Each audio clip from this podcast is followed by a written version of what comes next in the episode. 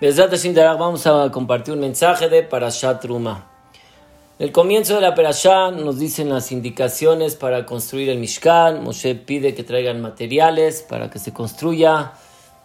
Y hay varios kelim. Está el Aarón, donde se guardaba la Torah Kedoshá. Estaba el Shulchan, que era la mesa donde se ponían los panes. Está la Menorá. Está el Mizbeach para los Korbanot. Y hoy nos vamos a enfocar en lo que es el Parojet. El Pasuk dice, Veivdila Parojet Lachem Ben Hakodesh u Ben Kodesh Hakodashim. El Parojet era una cortina que dividía entre el Kodesh Hakodashim, el lugar más sagrado, que ahí estaba el Aarón con las Lujota Edut, y ahí entraba únicamente el Kohen Gadol en Kippur, y el Kodesh, dividía entre el Kodesh. Kodesh es donde estaba la menorá, donde estaba el shulchan, y cualquier Kohen podía entrar ahí. Entonces se necesitaba un parojet que divida entre el Kodesh y el Kodesh Akodashi. Ahora si nos preguntamos, cuando construyeron el Mishkan, ¿qué pusieron primero? ¿El Aarón y posteriormente la cortina? ¿O no? O primero la cortina y luego insertaron el, el Aarón. ¿Qué es primero? En nuestra Perashá, en Perashá Truma dice, Benatata parojet, Significa que primero se colocó la cortina y luego se llevó a cabo el arón, luego pusieron el arón. Sin embargo, en Perashat Pekudé, cuando ahí ya está la ejecución real, ahí exactamente está lo contrario. Arón. Ahí se ve que primero pusieron el larón y solo después lo cubrieron, lo dividieron con la cortina. Entonces aquí hay una contradicción entre nuestra perashá y perashat pekude. ¿Qué es primero, el arón o el parojet?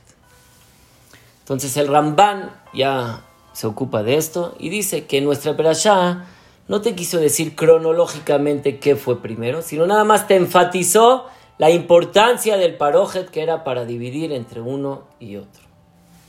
Y hay que entender las palabras del Ramban. ¿Por qué te quiso enfatizar primero la importancia del parojet antes de la importancia del arón? ¿Cómo puede ser que la cortina sea más importante que el arón? No, no, no, no es posible. Entonces, Baraj, para poder entender esto, vamos a decir un midrash. El midrash en, en Tanjuma dice así, que la creación del mundo está comparada con el Mishkan. Y el midrash habla y, alarga un día por, por, cada cosa. Y él dice así, en el segundo día, ¿qué hizo Hashem el segundo día? Mabdil ben maim le maim. Hashem dividió entre las aguas. Hizo que haya aguas arriba y aguas abajo. Dice el Midrash, Uba Mishkan Parojet Lachem. Paralelo, también en el Mishkan está el Parojet que divide entre el Kodesh y el Kodesh Akodashi. Y hay que entender las palabras del Midrash, cuál es la similitud entre la creación del mundo y el Mishkan, que tiene que ver la división de las aguas con la división del Parojet. Entonces aquí hay un yesod, aquí hay un fundamento, es el siguiente si realmente nos preguntamos qué se hizo el segundo día. El primer día se hizo Shamaim Baretz. El tercer día se hicieron los árboles. El cuarto día el sol, la luna, las estrellas. El quinto día los reptiles. El sexto el hombre, el hombre. Pero el segundo día solamente se dividió algo. ¿Por qué se llaman seis días de creación? ¿Qué se creó el segundo día? aquí vemos, ¿saben qué se creó el segundo día? Koach Abdallah el poder de la separación. Eso fue lo que se creó el segundo día. ¿Y qué me hace la separación? La separación hace que tenga función las cosas que están ahora separadas. Sin la separación el agua estaba toda revuelta y no se podía tener provecho de esa agua. Al momento de separarse, entonces ya tiene función el agua de arriba y tiene una otra función el agua de abajo. Así es exactamente el paroje, la cortina. La cortina no es solo una mejizá para dividir entre Kodesh y Kodesh a Kodashim, sino la cortina hace que cada utensilio del Mishkan tenga su función correcta. Imaginémonos si no hubiera habido parojet. Entonces cualquier Cohen le daría miedo ir a hacer su trabajo en, la menorá, en, el shulchan, porque tal vez se pase al Kodesh HaKodashim y Berminan se muera. Un Kohen no podía entrar al Kodesh HaKodashim. Y si entraba ahí, se moría. Solamente después que hubo un parojet, una cortina, ahí ya se sentía tranquilo cualquier Kohen trabajando. Entonces, ¿quién hizo que cada utensilio tenga su función correcta? El parojet.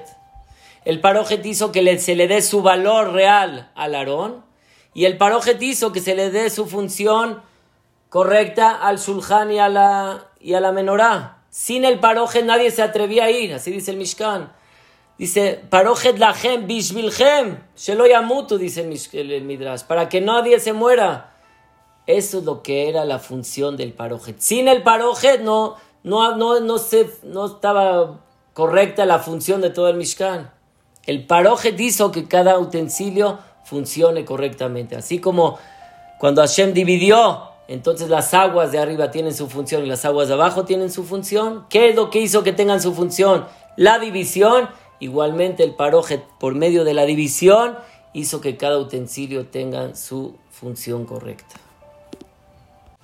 Entonces así se puede contestar la contradicción. En Perashat Pikude, ahí te habla cronológicamente Claro, primero se puso el arón y luego el parojet. Pero nuestra perashá te quiso enfatizar que sin el parojet el arón no podría funcionar porque cada uno podía entrar y se muera y barminan. El arón le da influencia a todo el Mishkan gracias a que está en un lugar reservado, gracias a que hay una cortina que nadie la puede traspasar. En la vida hay que saber distinguir, en la vida hay que saber separar. Amabdil ben Kodesh lehol. Si no hubiera Abdalá después de Shabbat, no supiéramos distinguir entre el Kodesh y el Hol. Ben Israel Amim. La persona tiene que saber separar entre Anachno a Yehudim y los gentiles.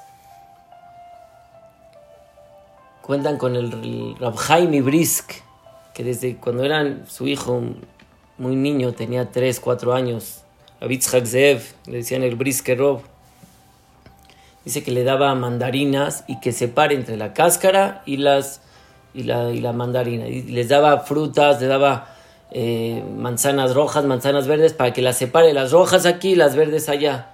Y le preguntaron al papá, ¿por qué? qué? le estás dando frutas a tu hijo a los 3, 4 años? Le dice, quiero que se acostumbre a saber separar en la vida, a saber desmoronar. Cuando una persona estudia algo profundo, una Gemara, si uno no separa, está todo revuelto. Uno tiene que separar la javamina, la mascana. ¿Qué pensó antes la Gemara? ¿Qué piensa de ahora? ¿Qué pregunta el Tosafot? ¿En qué discute a Rashi? ¿Qué quiere aumentarme el Rambam? Cuando una persona aprende a separar, ahí aprende a profundizar. Y así también nuestra relación con cualquier persona. Vean Rashi en Perashat de Barim, sobre el pasuk, Batekribun alay kulechem, dice Rashi, Beairbubia. Y ahí nos trae cómo los niños no respetaban a los, a, los ancianos y los ancianos no respetaban a los jefes y todo era, no había éxito, pero dice antes, y el adim dochfimetarashim, tenía que ver cabod entre un zaken y un nar. Hoy en día hay veces así, un joven ya no sabe tomar la distancia, que estás hablando con alguien mayor que tú, estás hablando con alguien que tiene mayor experiencia que tú. Hay que saber dividir. Eizu jajama, makiret me como. ¿Quién es la persona sabia que sabe quién soy y con quién me estoy dirigiendo? Lo aleno hay que hay personas que creen que como su papá o su mamá son sus amigos, se llevan muy bien, entonces se pasan la línea, pasan la raya y empiezan lo aleno a tener chutzpah a tener faltas de educación. Ah, dice, pues es mi amigo, yo así me llevo con mi papá. Hay que saber distinguir entre cabot y, llevarse bien. No siempre una persona, no porque se lleva bien le puede faltar el respeto, Barminan.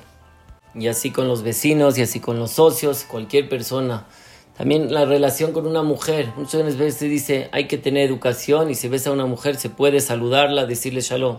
Pero hay saludarla y hay uno que se pasa, y ya se pasa, empieza a tener un, una amistad con una mujer extraña y eso no siempre es válido. Hay que saber cuándo poner la línea. Y con esto terminamos que también entre la pareja, la relación de la pareja, dice la Gemara en Masejet Shavuot Afyutchet, con la Mishtos Amuk lo Banim Zeharim. Todos sabemos que hay épocas con la mujer que hay de separación. Cuando una persona sabe respetar esas épocas, entonces también después en el amor va a estar en un amor eh, profundo. Pero cuando una persona no sabe separar, entonces tampoco va a saber unir. Este es el yesod que nos dice el parojet. Saber separar para después poder unir, saber distinguir y así Hashem va a ser toda la veraja. Baruch Adonai Leolam. Amén ve amén.